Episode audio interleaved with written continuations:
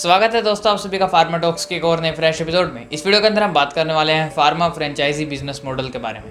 Pharma franchise business model काफ़ी interesting है, अगर आप एक फार्मेसी स्टूडेंट हैं और चाहते हैं कि आप फ्यूचर में रिटेल का काम करना चाहते हैं, आप होलसेल का काम करना चाहते हैं, आप अपनी खुद की फार्मास्यूटिकल कंपनी खोलना चाहते हैं तो यहाँ पर कुछ टर्मिनोलॉजीज आपको पता होनी चाहिए। एज अ स्टूडेंट यहाँ पर ऐसा नहीं है कि आप काम कर रहे हो तभी आपको ये पता होंगी। एज अ कंज्यूमर अगर आप एक कस्टमर भी हैं, आप मेडिसिन परचेज भी करते हो तो भी आपको ये जानना इंपॉर्टेंट है। हम तीनों लेवल तक हम बात करेंगे फार्मास्यूटिकल कंपनी उसके बाद होलसेल उसके बाद रिटेल और उसके बाद कस्टमर इन सब की बात हम करने वाले हैं इस वीडियो के अंदर। दोस्तों, यहाँ पर बात होगी पी और पी के बारे में। आपको सुनने में काफ़ी कॉम्प्लेक्स लग रहा होगा या फिर अगर आपने इसके बारे में सुना है तो यहाँ पर आपको पूरी जानकारी नहीं होगी। इसके बारे में हम डिटेल में बात करेंगे। दोस्तों, पहले आता है पी टी होता है प्राइस टू स्टोकिस्ट पी आता है दोस्तों प्राइस टू रिटेलर इन दोनों के बारे में आपको डिटेल में आज बता दूँगा, आपको समझ आ जाएगा सब कुछ। लेकिन उससे पहले हम बात करते हैं दोस्तों, यहाँ पर हायरार्की कैसे काम करती है।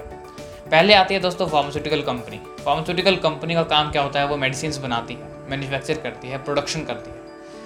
वो सेल करती है डिस्ट्रीब्यूटर्स को स्टॉकिस्ट को होलसेलर्स को, जिसको हम कहते हैं, जो कि बल्क में फार्मास्यूटिकल कंपनी में से परचेज कर लेते हैं मेडिसिन वो आगे सेल करते हैं रिटेलर्स को, जो आगे सेल करते हैं कस्टमर्स को। आप एक कस्टमर हैं, आप किसी रिटेल की शॉप पे जाते हैं, आपको कोई भी डिसीज़ हुई है, आप उनसे कहते हैं कि मुझे ये वाली मेडिसिन चाहिए, या फिर अगर आप प्रिस्क्रिप्शन दिखाते हो तो आपको वो मेडिसिन मिल जाती हैं। आप वो मेडिसिन ले लेते हो, मान लीजिए आपको वो मेडिसिन पड़ती है हंड्रेड रुपीज़ की। लेकिन रिटेलर को जब उसने होलसेल से ख़रीदी होगी रिटेलर ने तो उसको मेडिसिन हंड्रेड रुपीज़ की नहीं पड़ी होगी। वो आपको हंड्रेड रुपीज़ में सेल कर रहा है, लेकिन क्या पता उसको नाइन्टी की पड़ी हो एटी की पड़ी हो, यहाँ पर कुछ मार्जिन होता है, हम सिर्फ़ एक एग्ज़ाम्पल ले रहे हैं। मान लीजिए एटी की उसको पड़ी है तो उसको ट्वेंटी रुपीज़ का प्रॉफिट हो रहा है हर एक डोज के ऊपर। अब हम बात करते हैं दोस्तों रिटेलर को एटी की पड़ी है, लेकिन होलसेलर को कितने में पड़ी? होलसेलर ने रिटेलर को एटी में सेल करी है, लेकिन उसका भी तो कुछ मार्जिन होगा। क्या पता होल सेलर को सिक्सटी फाइव की वो पड़ी हो मेडिसिन तो होल सेलर को पर डोज के ऊपर फिफ्टीन रुपीज़ का प्रॉफिट हो रहा है। और यहाँ पर एक और इम्पोर्टेंट बात है दोस्तों रिटेलर का जो मार्जिन होता है वो ज़्यादा होता है होल सेल से। अब आप कहेंगे कि रिटेल में फ़ायदा है फिर तो करने में। आप अगर बिज़नेस कर रहे हो तो रिटेल बिज़नेस अच्छा है फार्मेसी का।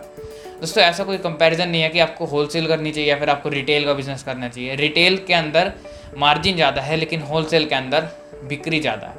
आप काफ़ी ज़्यादा अमाउंट के अंदर जब आप कोई भी चीज़ सेल करते हो तो आपका मार्जिन वैसे ही इंक्रीज़ हो जाता है। आप दस दस रुपये की दो टॉफ़ी बेच रहे हो तो आपको बीस रुपये मिलते हैं। लेकिन आपको दस दस रुपये की सौ टॉफ़ियाँ बेच रहे हो तो आप कैलकुलेट कर सकते हो। आपको जहाँ दस दस रुपये में आप दो टॉफ़ी बेच रहे हो, आपको दो रुपये का मार्जिन मिल रहा है। वहीं आप सौ टॉफ़ियाँ बेच रहे हो दस की तो आपको दो रुपये का मार्जिन पड़ रहा है या एक रुपये का ही मार्जिन पड़ रहा है, लेकिन आप सौ बेच रहे हो तो आपका प्रॉफिट बहुत ज़्यादा हो गया है। तो ऐसे ही दोस्तों काम करती है होलसेल की मार्केट और रिटेल की मार्केट रिटेल के अंदर आपको ऐसा नहीं है, कोई भी कंज्यूमर या कोई भी कस्टमर आप कभी गए हो फार्मेसी रिटेल शॉप पे तो आप ऐसा नहीं कहोगे, मुझे सौ दवाइयाँ दे दो, सौ गोलियाँ दे दो। आप ज़्यादा से ज़्यादा पाँच, दस, पंद्रह, बीस ले सकते हो। लेकिन रिटेलर्स को जब खरीदनी पड़ती है होलसेल से, वो पाँच, दस, पंद्रह, बीस गोलियाँ नहीं खरीदते उनको बल्क अमाउंट में खरीदना पड़ता है। तो यहाँ पर उनका भी मार्जिन इंक्रीज हो जाता है। दोस्तों एग्ज़ाम्पल के ऊपर वापस आते हैं। हम बात कर रहे थे यहाँ पर हंड्रेड रुपीज़ की, उसके बाद एटी फाइव की, उसके बाद सिक्सटी फाइव की। तो होल सेलर को यहाँ पर सिक्सटी फाइव की वो पड़ी है। उसने सिक्सटी फाइव की, उसको बेची है लेकिन होल सेलर को वो कितने में पड़ी? होल सेलर ने फार्मास्यूटिकल कंपनी में से खरीदी होगी तो फार्मास्यूटिकल कंपनी को क्या पता फिफ्टी रुपीज़ में उसकी मैन्युफैक्चरिंग होगी हो दवाई की। और फार्मास्यूटिकल कंपनी से डील करी होल सेलर ने जो कि सिक्सटी फाइव की। तो यहाँ पर फार्मास्यूटिकल कंपनी को फिफ्टीन रुपीज़ का प्रॉफिट हुआ होल सेलर को फिफ्टीन रुपीज़ का प्रॉफिट हुआ, और रिटेलर को ट्वेंटी रुपीज़ का प्रॉफिट हुआ। और यहाँ पर आपने जब वो खरीदा तो आपने जब खरीदा तो आपका जो रेट वहाँ पर दिखते हो, आप कोई भी दवाई लेने जाते हो रिटेलर से तो आप वहाँ पर देखते हो कि इसकी एम कितनी है। वो एमआरपी दोस्तों होती है मैक्सिमम रिटेल प्राइस वो रिटेलर कितने में मैक्सिमम कितने रुपए में बेच सकता है, उससे ऊपर उसको अलाउड नहीं होता।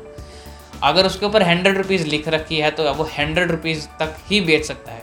चाहे वो कम की भी बेच सकता है दोस्तों, चाहे वो नाइन्टी फाइव की भी बेचेगा, वो नाइन्टी रुपीज़ की भी बेच सकता है और ऐसा होता भी है, लेकिन हंड्रेड से ऊपर वो नहीं बेच सकता, उसको अलाउड नहीं। वो मैक्सिमम रिटेल प्राइस जाती है, वो मैक्सिमम है, उससे ऊपर नहीं। और दोस्तों, उसके बाद ये तो हो गई रिटेलर टू कस्टमर आपकी बात करें।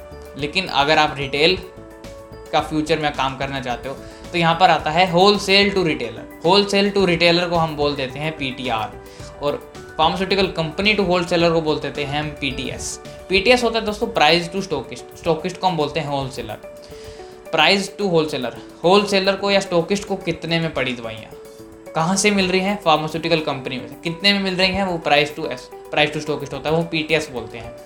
अब रिटेलर को स्टोकिस्ट से कितने में पड़ रही है वो होती है P T R price to retailer retailer को वो दवाइयाँ कितने में पड़ रही हैं?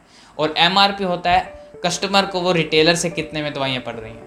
तो दोस्तों, ये तीनों टर्मिनोलॉजीज आपको क्लियर होगी, होंगी। हम इसके बारे में बात करेंगे कि आप इसे कैसे कैलकुलेट कर सकते तो ये सब आप कैलकुलेट कर सकते हो यहाँ पर। आपके लिए एक टूल अवेलेबल है, एक फॉर्मूला अवेलेबल है। वो फॉर्मूला मैं आपको रिकमेंड नहीं करूँगा कि आप उस फॉर्मूले को लगाओ, क्योंकि वो बहुत लेंथी हो जाएगा आपके लिए। सिंपल आपको एक वेबसाइट पर जाना है, आप वहाँ पर टूल अवेलेबल है, उसके थ्रू आप सिंपली आप यहाँ पर कुछ मेथड्स कैलकुलेशन कर सकते हो, आप वो फॉर्मूला से रिटेल प्राइस या होलसेल प्राइस निकाल सकते हो। तो दोस्तों, जैसा कि आपने देखा, हमने डिस्कस कर लिया है P T R P T S और एम आर पी तब तक के लिए धन्यवाद।